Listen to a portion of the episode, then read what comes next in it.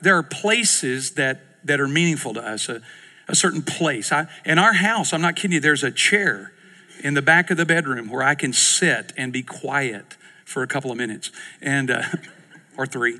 Uh, but it's just a place. I, and as I'm working through these this passage here, I'm I'm at least sensing, at least for me, a way to understand what Jesus is talking about is in some sense his praying for us about our place. What's our place? And I, and I want to look at that here. If you will go to John 17, John 17. This, this is not a place, if you will, like a location. this is more of a place and a, a, a, space that we occupy in, in our lives. It's, it's, a, it's a space that we occupy. And in John 17, Jesus uh, begins here on your outline, if you'll see. Uh, here we begin in 17, um, uh, verse 15.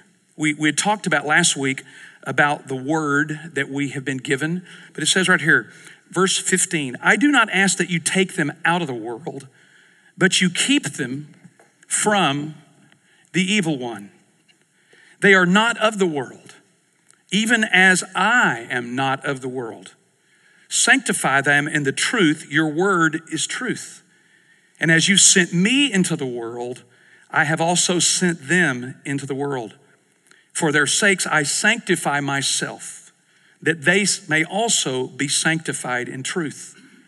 And I do not ask this on behalf of these alone, but for those who believe in me through their word, that they may all be one. Even as you, Father, are in me, and I in you, that they also may be in us, so that the world may believe that you sent me. Now, I, want to just try to lift some of this out. I, this room keeps getting warmer to me all the time. That, that a couple of ideas here. I just want you to note something. We'll come back. There at verse 15, there is the idea of the world in 15 and 16. In 17, there is the word sanctify in truth. In 18, there's the word world again. And in 19, there is the sanctifying again in truth. Now, what we call that in biblical studies and in, in, literary analysis is this you have world, sanctifying truth, world, sanctifying truth. It's called interchange. A, world, sanctifying truth. B, A, world. B, sanctifying. You see the, see the rotation there? That's an interesting thing I want to look at here in a moment because it seems that embedded in this discussion about the world is Jesus refers to the world, then he refers to being sanctified in truth, then he refers to the world, then he refers to sanctified in the truth. And, and we're going to look at that maybe today. you know how it goes. Uh, we're going to see this, but I want to look first of all in this, a particular section, if you will, in our, if you will, our pl- place in the world our place. Notice what, what Jesus said in 15 to 18. I don't ask you to take them out of the world, but keep them from the evil one. We're going to look at this here for a second. But but but this this idea of our place in the world. Um, I want to give you a phrase here. I thought about putting on your notes, but I, I want to give you a phrase here of this idea of thinking about our place in the world. Write, write it this way, if you will, if you want to. It's this Are you in the world? for Christ? Are you in the world for Christ? Or are you in Christ for the world? It's a big difference, I think.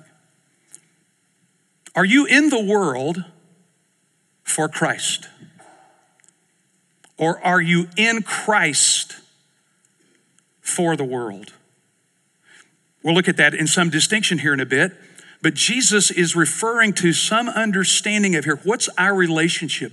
What's our place in the world? Now, the word world here, cosmo, most, not Cosmo, that's Seinfeld. Everything does come back to Seinfeld, though, or The Godfather in life, everything. Occasionally it's Tombstone, but it's often Seinfeld and The Godfather. I'm just telling you, it always is. A show about nothing that's really about everything. Uh, but the, the, the, word cosmos, cosmos, uh, is used, as you might know, for the planet um, that we live on. And Jesus is not referring to that, But the other use of the word world in, in, in the New Testament is, in one sense, a system that is in opposition to the rule of God. A system that is in opposition. It's a, it's a way of life, it's a, it's a plan of opposition to God. And so Jesus says here, I'm not asking you to take them out of this world, either the planet, obviously, or out of the midst of this system. You know, it's a system that honors power. It's a system that honors getting your way. It's a system that evaluates people by what they have or don't have. It's a system in which your value is based on what you do, not who you are. It's a system that, that finds lots of different ways into our lives. You know, we, we pray for our leaders uh, uh, every, every Sunday. We have for, for a couple years, I guess. And one of the things that I always pray, because you know, it's not a, it's not a pray for if somebody's in power that you like or if you don't. I, I always pray this. Uh, you don't have to do this, but this is my my notion. I always pray for our leaders that they will know that someday they are going to stand before a holy and righteous God and give an account as to how they use power. That's what I pray. I pray God will wake them up at night I pray He'll wake them up at night and remind them you're going to give an account someday as for your stewardship of how you have used power. You know what? The world uses power to get their way. Or this world system uses power to make life good for me no matter what it does to anyone else. The world here is not only the planet, but also this notion of this system that is in opposition to the rule of God. In the New Testament, at least, there are two powers one is the world, and the other is the rule of God, sometimes referred to as the kingdom of God. There's the world and its system and its values and its opinions, and then there's the rule of God, in which God's power system. So, th- this idea of our place in the world, notice, notice what Jesus says. I don't ask you to take them out of the world but to keep them from the evil one. So notice here, our, our place, if you will, is to be kept by God's power. We can live with some degree of confidence, I believe, in the fact that we know that there will be difficulty. Back in 1633, what did Jesus say? John 1630. Anybody got their Bible there? Yeah. Hello. yeah, what? What did it say, Meg? Six,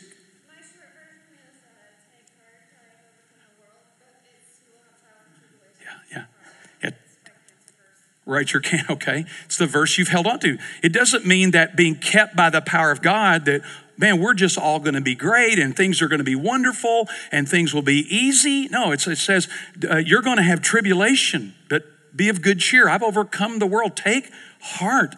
This being kept by God doesn't mean we're pulled out of life or we're pulled out of circumstances or difficulties.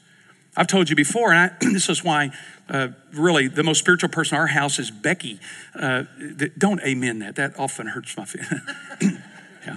Everybody going, mm-hmm. uh, you know, when Becky uh, uh, uh, got cancer in 2000, um, what I was so shocked about, and, I, I've said this to people all over the place, I, because she knew that living in the world and being kept by God's power didn't mean she'd be released from problems. Becky basically said this when she got cancer. She said, Why not? Think about that for a second. Why not? I mean, God didn't promise He would protect us from problems or difficulties. He didn't, he didn't tell us that we would, as an old hymn, you say, we go to heaven on flowery beds of ease th- this notion of being kept by the power of God doesn't mean we're going to be kept from difficulty. The, the, the Greek word here is interesting. It, it means to watch over, or to be to, to guard, to attend to carefully. I love this. It means to attend to carefully. That's what the word tereo means.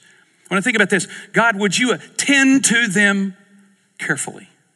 Now I know some of you and Meg and others that have are, are presently in this situation. You know, I tell people when I talk about Becky and things like that, I, I, I, I'm, I'm just amazed. But, you know, it's coming again to us. It's just a matter of time. Something else. Something else. I mean, I, you know, I just grit my teeth every morning and look at myself and go, okay. Somebody said to me the other day, How are you doing? I said, Don't have any idea. Hadn't been told anything different, but that can change like that, right? But I'll tell you this I know that some of the friends I've had and family in here that experienced death or difficulty, they have been kept by God. You know why? He attended to them carefully.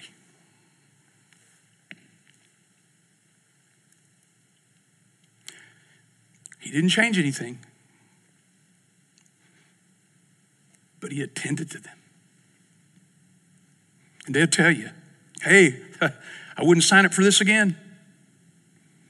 If God would have asked me, you want this? I'd say no. right? But this word kept doesn't mean guarded from, it doesn't mean removed from, it doesn't mean pulled out of, it means being attended to carefully. You see, God's power is not that that gets us out of temptation or trouble or challenges. It doesn't mean our 401ks are all going to be great. It means that God will attend to us carefully. I believe this. And I don't like to talk about it because all of us will have to live it. But I am confident that no matter what we go through, as difficult as it may be, and I'm not minimizing it, if we have the assurance and the awareness that God is attending to us carefully, we get through it. It's when we feel like He's forgotten us or left us or been away. That's when you need to press into fellowship with other believers. That's when you need to press into God's word and start claiming his promises. That's when you need to press into, not away from, God's presence and spirit. So Jesus says here, I, don't take them, I'm not asking you to take them out, but keep them from the evil one. I, I thought about that. You know, I told you a few weeks ago, I think for a long time in my mind, I was confused about the evil one. And I, I, I, I hate him so much, I never capitalize his name. I'm sure it tears him up, you know. I just never do. Little e. Because it seems to be kind of a, a thought that we think that the opposite of the devil is God. But the opposite of the devil is Michael, the angel. Remember? This is not a fair fight. The opposite of God is not the devil, I mean, or the opposite of the devil is not God. The opposite of the devil is Michael. And we sometimes give him more credit and more power and more authority than we ought to. I'm not saying be silly about it either. I had a friend that, you know, I had one friend in Houston years ago, and uh, I, I remember going to Joel Osteen's dad's church before Joel became the pastor. Now, John was a stem winding Baptist hellfire and damnation preacher. I mean, John would roll. But a friend of mine uh, uh, went there for a while and said he quit going. And, and John was a wonderful man and loved God. But uh, Jack told me, he said, uh, I'm not going there anymore. I said, Well, why not, Jack? He said, I got, ta- I got tired of talking to the devil. I said, What do you mean? Oh, he said, We started. Now, devil, we're telling you, get out of here. Now, devil. And I thought, you know, maybe there's something to that. To not give him too much credit, but certainly acknowledge the fact that there is an evil one. But Jesus said, keep them. I want to give you some verses here about that because as I just thought about that, I thought, you know, here, I, I, told you last week, I'm going to give it to you again. I, I make my students memorize this verse, and you should too. And there will be a test next week uh, before we come in. Uh, First John, uh, First Corinthians 10 13. 1 Corinthians 10 13. I can't believe that any young person that gets in a youth group, goes to a college, whether it's a Christian college or not, doesn't know this verse by heart. I can't believe we don't know it. It says this There is no temptation has taken you, but is common to man. Watch this. And God is faithful, who will not allow you be to, to be tempted more that you are able. Do you hear that? There's no temptation taken but such as I got King James and New American Standard goofed up here, so follow me, all right? I do. I, I memorized it in King James and took it back in New American Standard, so it's a little bit of a hybrid here. But there hath no temptation. There we go. There's King. Here we go. There hath no temptation taken but such as common to man. And God is faithful who will not allow you to be tempted more than you're able to bear, but with the temptation make a way of escape that you can bear up under it. Did you ever read that? That's how God keeps us. He's promised He'll never allow it. Now, boy, I've had some conversation with God. Hey, have you missed me or something? Because I think it just went over the line for me, right? I, I, I, think you must be looking at somebody else. You're probably, you know, taking care of Doug or somebody because Doug needs lots of help. Right? He knows. But, but not any temptation greater than you can bear. That's amazing to me. That's the promise of God that He would keep us, He would attend to us carefully. You know, uh, I, know that there have been times where you have, like I have, that the temptation has seemed so strong. And what did that make you do? It made me lean in harder, it made me lean in more, more seriously. But he said he'll never, never, ever let you be tempted more than you can bear. Doesn't mean God is the source of temptation. Go read James chapter 1 if you got confused there. God is not the source of temptation. He does not tempt anyone, but he will attend to, that's the word keep, he will attend to carefully that you're not tempted more than you can stand. That's good news. Second one, 1 John 4 4. Here's another great one. Greater is he that is in you than he that's in the world. John is right there. Greater is he. He says, My little children, you are born of God. You've overcome the world because greater is he that's in you than he that's in the world. Now, this comes back again to understanding when God attends to us, when God is watching over us, carefully, carefully attending, we got to remember who's in us. Who's in us? It's not you, it's not me, it's not our personality, it's not our effort. It's Him. Greater is He that is in you than He that's in the world. Do you tell yourself that ever?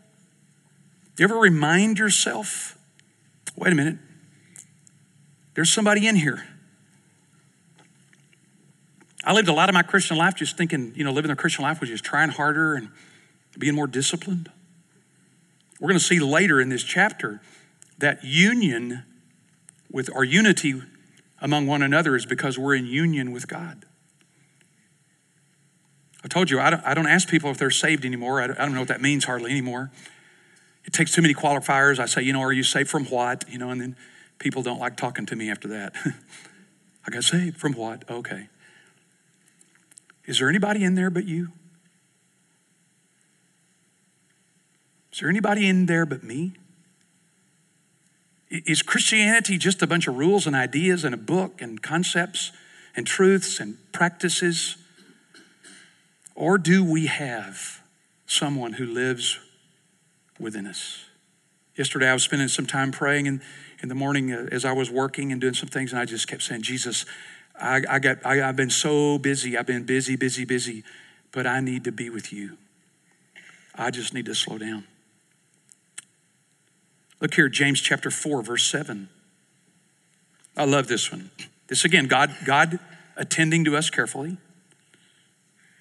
I love this when it says, submit to God and he will rise you, raise you up, or submit to God and the devil will what? Flee. That's an interesting passage. Submit is really a military term. It really get in line. It's hupotasso. It's, a, it's the word that means get in line. Now, you know where the line is for me and you? To come under God's authority. That, that, that's where we get in line to say, okay, God, you're God, I'm not. I'm, I'm looking to you, I'm trusting you. So it says, submit to God, and the devil will flee. And you know what? That's an interesting term, too. The word there, flee, doesn't just mean to run, it means to seek safety. to seek safety. Submit to God, resist the devil, and he will flee. Don't, don't cave in or get afraid. It says right here, they're in the world, but I'm saying keep them from the evil. How? Submit to God. Get in line to say, okay, you're the, you're the power. Resist him. Say, no, I'm not doing that. No, forget that. That's just absurd. Then what does it say? The devil then run from you. Has he done that lately? We have to submit and resist, and he will flee. I, I, I can't stop this, this because I, I, can do it anyway. Look at, are you in James there? I just want to show you something here too, real quick. I, I just can't uh, not uh, comment on this. I can, but I won't. That's really a more accurate way. Submit therefore to God, resist the devil, he'll flee from you. Look at verse 8. Draw near to God, and he will draw near to you. Cleanse your hand, you sinners, and purify your hearts, you double minded. I just want you to look at something here. Just, just look here. In this context, where it says, you know, submit to God, come under his authority, resist the devil, push back, and he will flee from you. And the next one is then draw near to God, and he will draw near to you. Look at this sequence, though. You notice when it says draw near, then what's the second part? Cleanse your hands. Just put a note in your Bible says this, this is interesting when I read this some time ago. This is exactly opposite of the Old Testament. Who shall ascend to the holy hill? Who has clean hands and a pure heart? You know what you did first before you drew near to God? You cleansed yourself. You got things right. That's what you did first. Who can ascend to the holy hill? He has clean hands and a pure heart.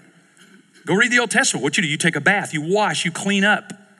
And then, the word here, draw, you draw near to God. Here's the good news, guys draw near to God, and you'll have the energy and the strength to cleanse your hands. God invites you in to say, Come on in. And when you come in, you then have the strength and courage to deal with your junk. It's exactly opposite of the Old Testament. So resist the devil or submit to God, resist the devil. He will run from you. And when he runs from you, you then draw near to God and he will draw near to you. And then you have, can cleanse your hands. Does that make sense? You see the sequence there? We just read over this and think, wait a minute, this is exactly opposite of what the Old Testament taught us. So we can come to God. First Peter, if you're there, and James, just run over to First Peter, go to the right there, First Peter 1. This is again being attended to, kept. In verse 3, it says, Blessed be the God and Father of our Lord Jesus Christ, who according to his great mercy has caused us to be born again to a living hope through the resurrection of Jesus Christ from the dead to obtain an inheritance which is imperishable, undefiled, and will not fade away, reserved in heaven for you, who are protected, kept, attended to by the power of God. How? Through faith. Those are protected, who are protected by the power of God through faith for a salvation to be revealed. I, just want to stop here and say, in this regard, that Jesus said our place in the world is to be kept, attended to by God's power. We might be tempted at times to think that, well, you know, things are bad, things are difficult, and they can be, or we might be uh, tempted to think that there's not enough power here. I want you to reflect on these passages. This is this idea of God attending to us and helping us as we're in the world. We're not getting out, we're going to be in. So I encourage you this week take one of these verses, just, just one from this, from this list, and give some time to either memorize it, or if you don't want to do that, put in your phone, look at it on a daily basis to remind you again that God is attending to you. You're being kept as you're in the world, attended to by God and His power. Second, here's the second thing our place in the world. I think I got to. Have I just. Uh, here we go. The second one is here we go sent into the world. Sent. Notice where Jesus says there, what do we do? Here we go. Notice what Jesus says here he says, As you sent me, verse 18, I've sent them into the world. Now, this is interesting, uh, this idea of sent. The Greek word here, sent, is the word we often translate apostle, apostello. All an apostle is, It's been taken over to mean a person who is sanctioned by Jesus, but it simply means one who is sent. That's it. In one sense, then, every follower of Jesus is an apostle. Every follower of Jesus is sent into the world, not as some office or not some, if you will, status, but being sent in to the world. Now that that that raises this. Jesus uh, uh, uh, sends us, if you will, into the world. But here's what I think happens sometimes. We we get sent into the world, but we get tripped up somewhere. The data and research uh, suggests this that after a person has been a Christian for more than two years, they have zero non Christian friends. I'm not talking about the guy you wave at when you back out the driveway. I'm talking about a person you eat with on some regular basis. Go to a ball game, go to a movie, have to your house. That after two years or more, zero. Does that sound about right? Yes. What? Or married, okay. Or married after, okay. Yeah. You know what they call this? Lift. What's happened is in the church in America, particularly, is that after we get sent into the world, we gather up in our group. You know what that word is used? You know what that word is? Where, where a bunch of people gather up in a group? Holy huddle. That's a, yeah, yeah, the holy huddle. yeah, huddle up. It's the fort mentality, you know. We, we got to stay away from the world because they're all out there. It's bad out there. I'm not there's, there's a, a more technical term, or not maybe technical, but it's this ghetto. A ghetto is an area where a particular group of people, sometimes ethnicity plays into part, or socioeconomic. Here's one, my favorite Little Italy, New York City. This is an Italian enclave that most of the people, it would be not necessarily true, but almost all the people here are Italian. Uh, we went to Chicago, we went down on Taylor Street uh, because in Chicago, in that area, that's where all the great Italian restaurants are. I also think we saw a mob hit while we were there, just briefly. Scared Becky to death. Forget about it. But you know, we, we yeah and, and there's nothing wrong with people living together, nothing. This ethnicity, great food, people to get together may speak Italian still or something like that. But sometimes the Christian ghetto, and I want to just tell you that, I want to be very honest with you. This morning, or since I've been preparing this, I am the least qualified person to talk about this. I work at a Christian university. I lead Bible studies all week. And the biggest challenge I have is to break out of the Christian ghetto. Not because people are bad, not because anybody's hurt me. It, it's because it is so easy to get surrounded by you wonderful people. Really. Some of y'all are not that wonderful, but most of you. I have the names of those who aren't, if you'd care to know. Um, but it's a real problem for me. And, and it's a huge challenge that doesn't become just another thing to add to my life or, or another thing to do. Um, I'm not suggesting that we all have to, you know, forget our Christian friends and no longer go on, you know, a Christian conference or a retreat or a Christian cruise. My mother lives in a Christian uh, retirement home, which, you know, that's okay, I guess. But I wonder when we live like that, are we in the world for Christ? Or are we in Christ for the world? I know, I know some people some friends of mine met at the National Prayer Breakfast that moved to a certain part of town because they wanted to begin to be around people and have influence. That's pretty radical. I never bought a house by thinking, can I be an influence in this neighborhood? I haven't. I've thought about, you know, school district, you know, like that. Or is Becky going to repaint it again? That's another story. I want to I want to give you something that, that I'm trying to work out. But, but here's some questions about this being sent into the world. Now, let me, disclaimer. there are some people who, let's say, are brand new Christians and, and uh, they haven't been following very long, and uh, they may need some real time with believers only to sort of get solidified and strengthened and help. I, that's what I mean. I, but I will tell you this in, in terms of all the research we do you know who's the most effective evangelist or person that leads somebody else to Jesus? You know who it is? Brand new Christian. They know the least, they have the least sophistication about theology, and they have the least understanding of the Bible. And they are the most effective. You know why? They still have a network of friends that aren't Christians. And they say, What happened to you? What happened to you? See, the longer you're a Christian, the less likely you are to lead somebody to Christ.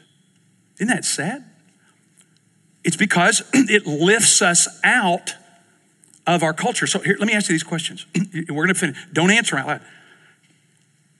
do, do you have friends? And when I say friends, I'm, I said people you eat with, you have some social contact, uh, you know, you're hanging out with them occasionally. Do you have people who are different than you in your race? Religion? Do you have anybody in your life that's from another religion? I don't mean like another franchise, like Presbyterian, Episcopalian. that's just another franchise. it's all, all the Christian group, but that's a different franchise. Not sure about the United Methodist yet, but you know. Those are my people. I'm talking about, I am telling you, I, the Lord is working me over about this, okay? So I'm telling, I'm, this is on me. Muslim, Hindu,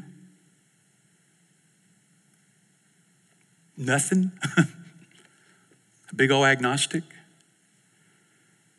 Do you have people that are different in your race, your religion? How about, here's a good one.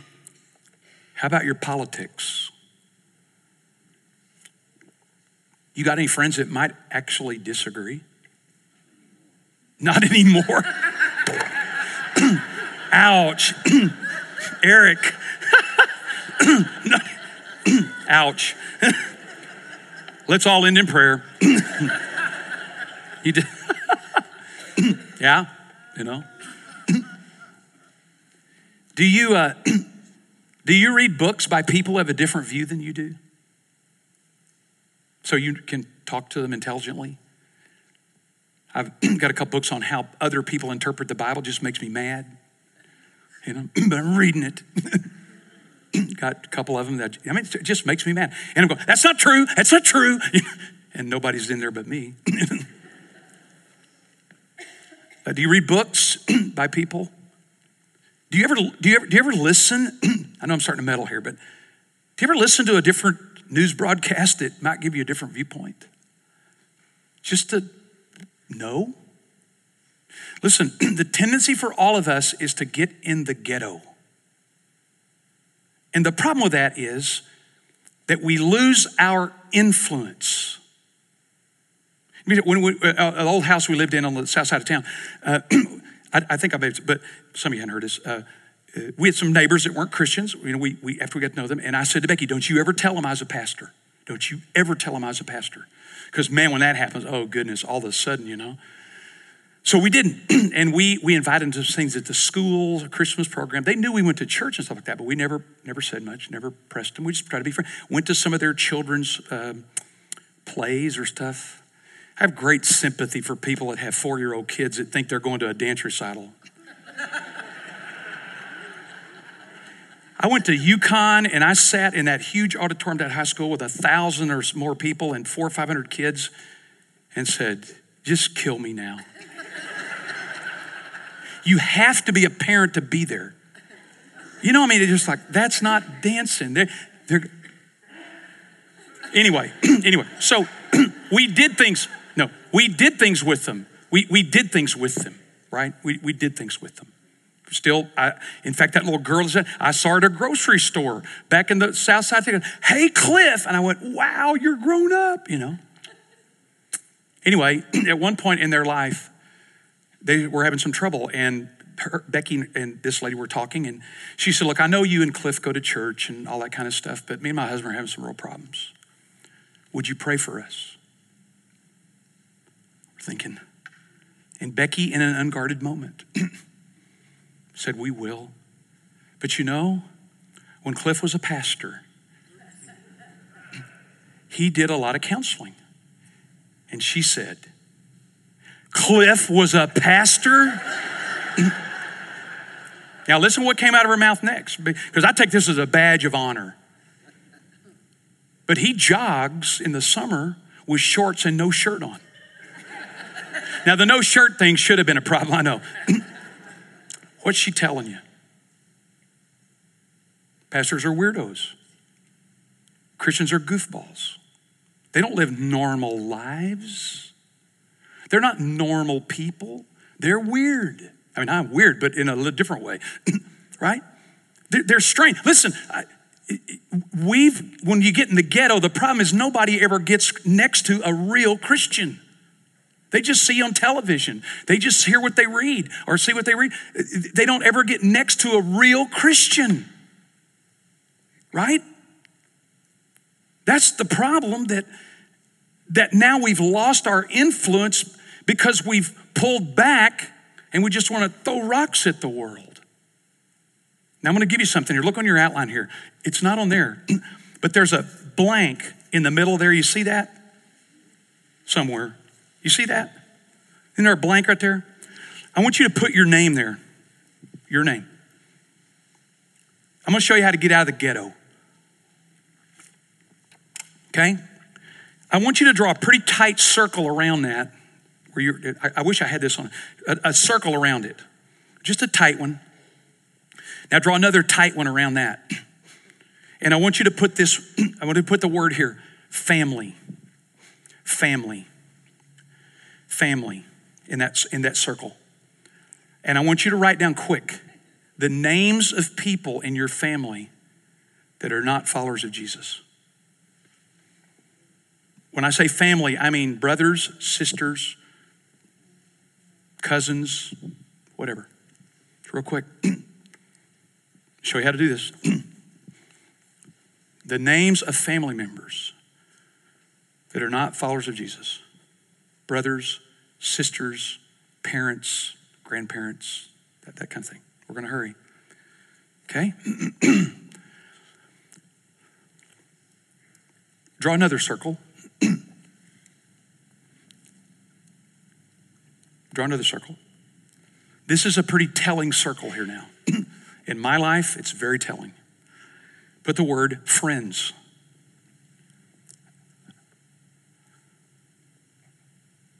Now put the names, as I told you, a friend is a person you eat with somewhat regularly, you go to movies with, you spend social time with, they've been in your home. Put the names of people that are your friends that are not followers of Jesus. That are not followers of Jesus.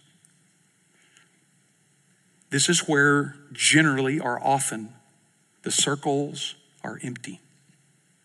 Now, we're talking about that here, but here, this, this can become a prayer point, is to begin to say, do I have friends who are not followers of Jesus? I've been sent into the world. Do I have friends that are not followers? Not to make them a target, not to make them a, we'll talk about what we'll do here in a minute, but, but people that I have a relationship with, that I know them by their name. Okay, another circle. Here we go. Another circle, real quick. another circle. Work. Work. The names of people that you work with who are not followers of Jesus. Their names. Again, I work at a Christian university. There's a couple of people I got questions about. Really, I'm serious. I think I, maybe I ought to spend a little time with them. Maybe we could get to know one another. At work. Yes.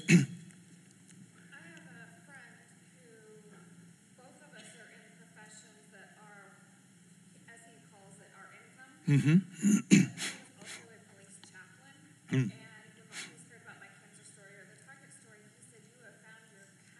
Ah. Yeah. Yeah. Mm-hmm. Yep. Yeah. Yeah. That's right. People's seeing your life. Huh. Isn't it? Yeah, that's right. Uh, all of a sudden now your life is telling a story to people you're working with. You're with them every day. Yeah, yeah. That's awesome. If we take advantage of it. Uh, and, I'll not, let's say that's not the right word. If we access it. If we say, okay, my, my work is not the penalty of my life. It's my mission field. It's an area where I can have some influence. Okay, next one. This is strange. This is unusual. Years ago, it have been different. The next circle neighbors. You know what? Most of us don't know if we stood out in our front yard and pointed in three houses this direction or three houses in that direction, we don't know the names of the people there, do we? I blame that on one thing air conditioning. Used to, we sat on the front porch at night when it cooled off. We talk to people. When I come to my house now, I go in my garage, and when my car gets in, I hit the garage door closer. I'm in the fort now, right? How many, how many neighbors do you know by name? Three houses that direction, three houses that direction. You know, this is Becky's the best evangelist in our neighborhood. She walks our dog. She knows every dog and owner in Summerfield. Oh, that's Misty. In fact, the other day we were walking and she said, Cliff, this dog owner's person, I can't call their name because they might come here sometime. She said, he has a lot of questions about the Bible. I'm so busy. She said, Misty's owner.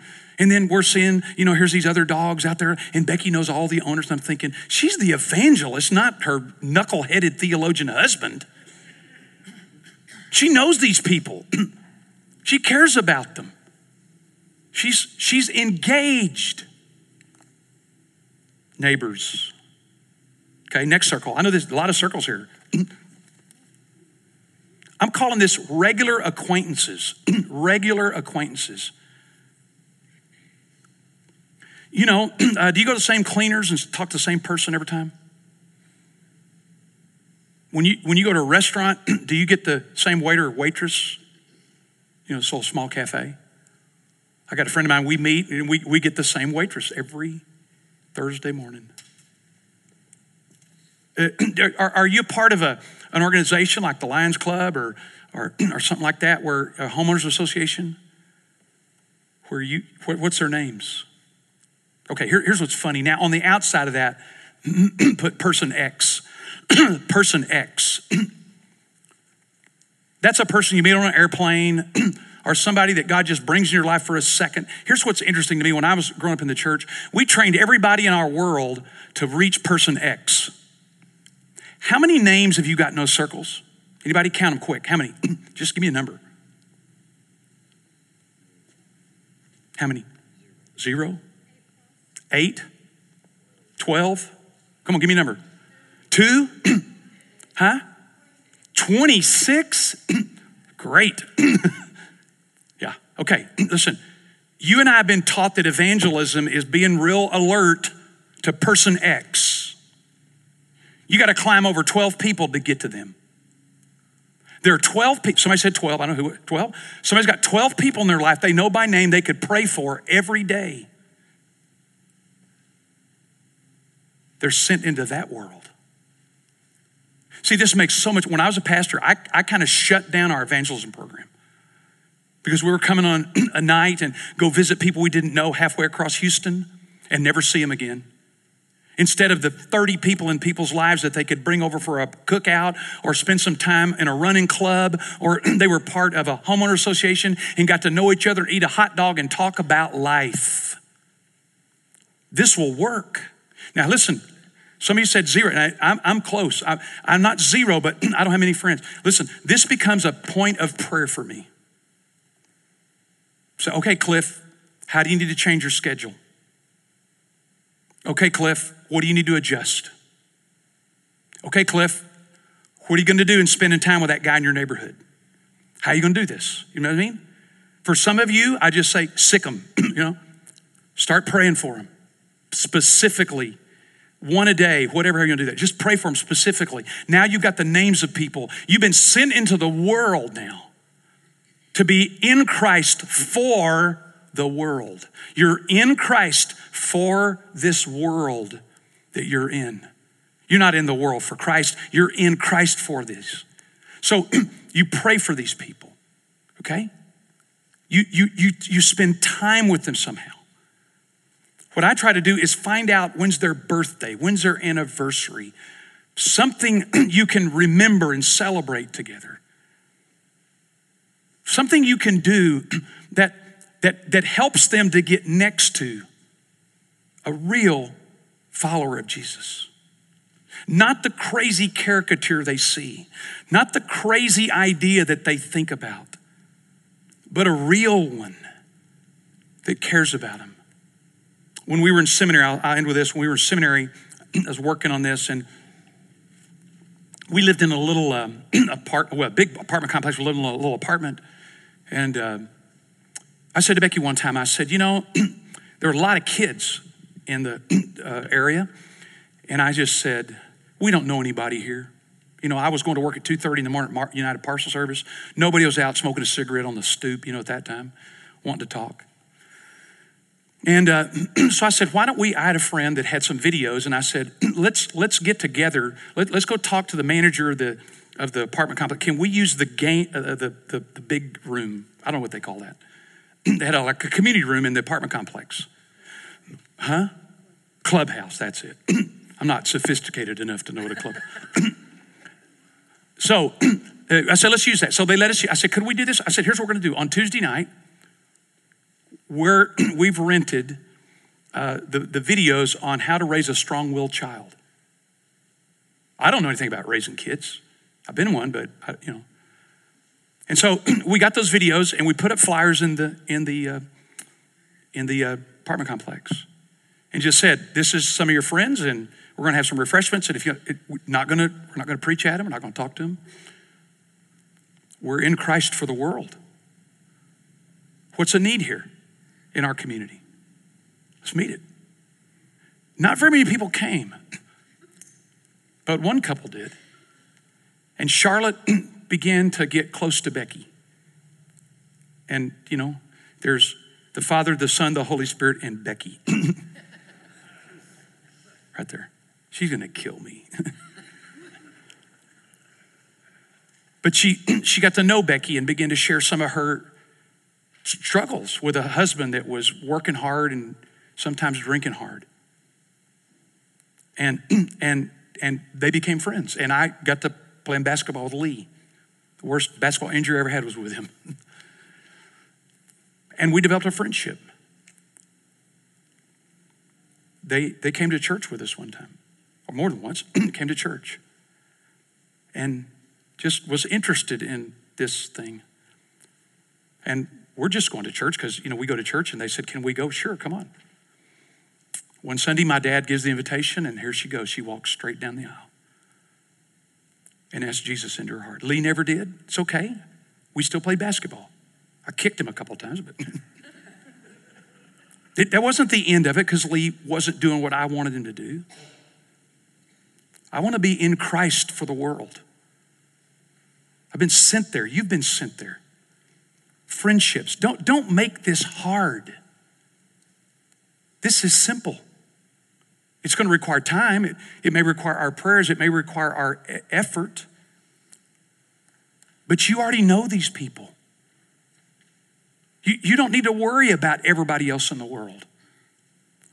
You already know these people. So the great question is this Would you be willing? Would you be willing at this point in your life to do things. I've got it right there on your outline. I think I got it. There's a couple of books.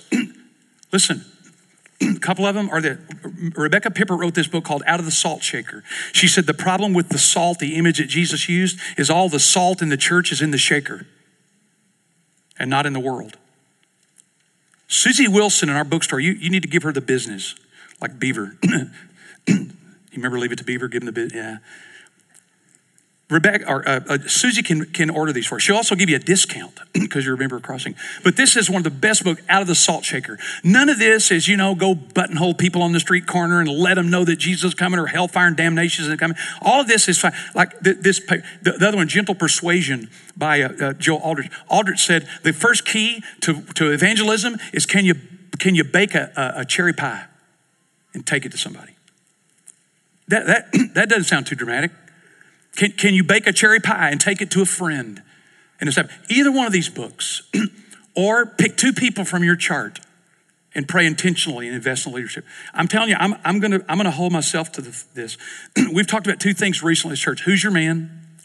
Who you invest in your life in helping someone else grow spiritually? Who you invest in your life? Second of all, who are you dealing with being sent into the world? You got anybody on your heart? Is there anybody on your heart there on that chart? Or if you're like me, there's not enough people in that chart to say, Lord Jesus, would you help me? How do I begin this process? Let's pray. Lord Jesus, you told us we weren't getting out of the world, that your Father would watch over us, but you have sent us into the world. So, as we reflect and consider the people that are already in our lives, we reflect that we may be locked up in the Christian ghetto, that we need your help in prayer and in guidance to find a way where we could get next to real people. People we already know in our homeowner association, or in our neighborhood, or at work, or in our family. So that as we live our lives, they can be next to a real follower of Jesus, not a perfect one, but a real one. And that we might live out being sent into this world, that we might actually be in Christ for the world. Use us, help us, remind us in Jesus' strong name. Amen.